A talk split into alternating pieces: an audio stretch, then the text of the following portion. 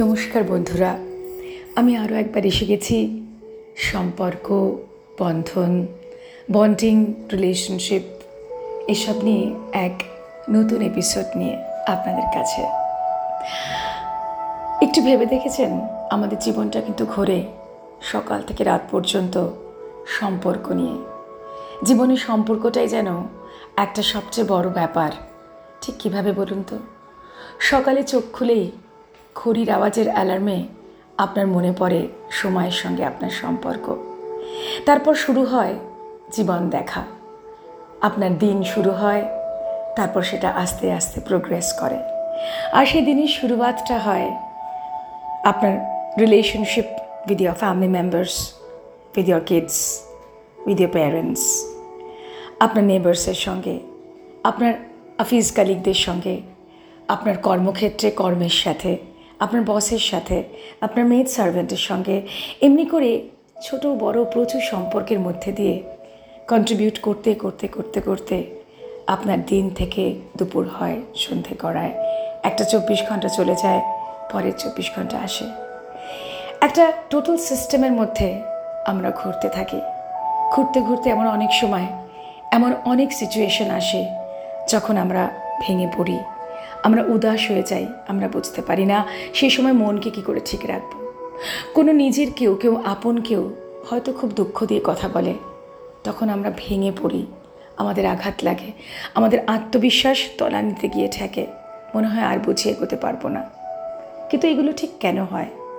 একটা সমাজ নির্ধারিত সম্পর্ক এবং সমাজ নির্ধারিত একটা সিস্টেমের মধ্যে আমরা সকাল থেকে রাত অবধি নিজেদের ভ্যালিডেট করার আপ্রাণ চেষ্টা করি।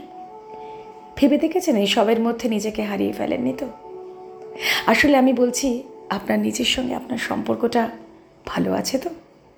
নিজের সঙ্গে নিজের বন্ধুত্ব যখন স্ট্রং না হয়, তখন নিজের আন্তরিক শক্তিটাকে অন্যের মধ্যে ছড়িয়ে দেওয়া যায় না। যখন কেউ বা কোনো মানুষ আপনাকে দুঃখ দেয়, তখন আপনার ভাবার মতন পরিস্থিতি থাকে না যে সেই মানুষটার ইন্টারনাল স্ট্রাগল ছিল বলেই হয়তো সে এমন আচরণ করেছে। আপনি তখন নিজেরটুকু ভাবতে শুরু করেন, কিন্তু সেটা সম্পূর্ণভাবে ওই মানুষটির আচরণ ছিল, আপনার ছিল না। কিন্তু সেই ভাবনার জায়গাটা আপনার থাকে না, কারণ আপনি বহুদিন নিজের বন্ধুত্বটা নিজের সাথে করেননি বা অবহেলা করেছেন। আসলে তাই জানেন, আমাদের মধ্যে অনেকেই আমরা এটা করি অজান্তেই। তাই বলি কি, এখন সময় এসে গেছে নিজের সঙ্গে একটা পিসফুল সুন্দর বন্ধন তৈরি করার। আর তার জন্য, নিজের জন্য সময় বার করা একান্ত প্রয়োজন। একটু স্লো ডাউন করুন না নিজেকে। কী দরকার? সকাল থেকে রাত অবধি যে কাজগুলো করেন, ভেবে দেখুন এমন অনেক কাজ আছে, আপনার মান্ডেন লাগে, আপনার ভালো লাগে না, আপনি তবুও করেন। কারণ সংসারের জন্য ওই সিস্টেমটাকে বাঁচানোর জন্য সেটা করা দরকার বলে।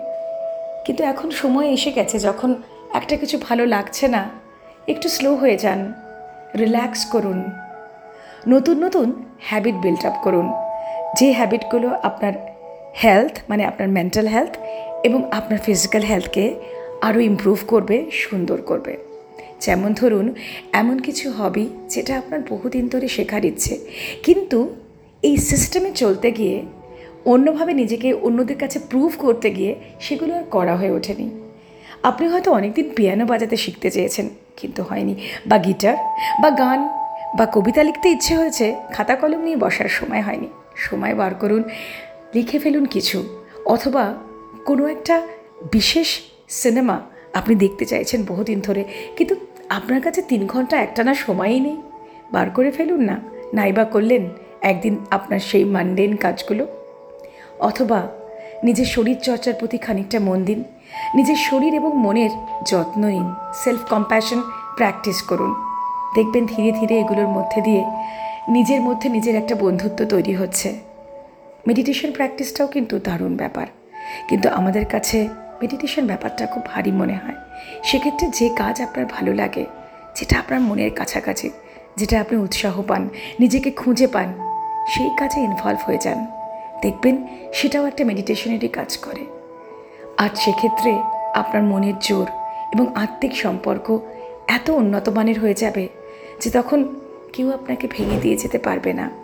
কোনো ইনসিডেন্ট যা আনওয়ান্টেড যা একটা ক্রাইসিস তৈরি করছে, সেটা যে কোনো ধরনের ক্রাইসিস হতে পারে ফিনান্সিয়াল ক্রাইসিস ইমোশনাল ক্রাইসিস এসবেতে আপনি ভেঙে পড়ছেন না। কারণ ওগুলো তো আপনি কন্ট্রোল করতে পারছেন না। আপনি কি করতে পারছেন? নিজের সঙ্গে নিজের বন্ধুত্বটা, নিজের সঙ্গে নিজের সম্পর্কটাকে এমন লেভেলে নিয়ে যান যেন আপনার ভেতরের কোনো দিনই কোনো দুঃখ, কোনো ক্ষতি হতে না পারে।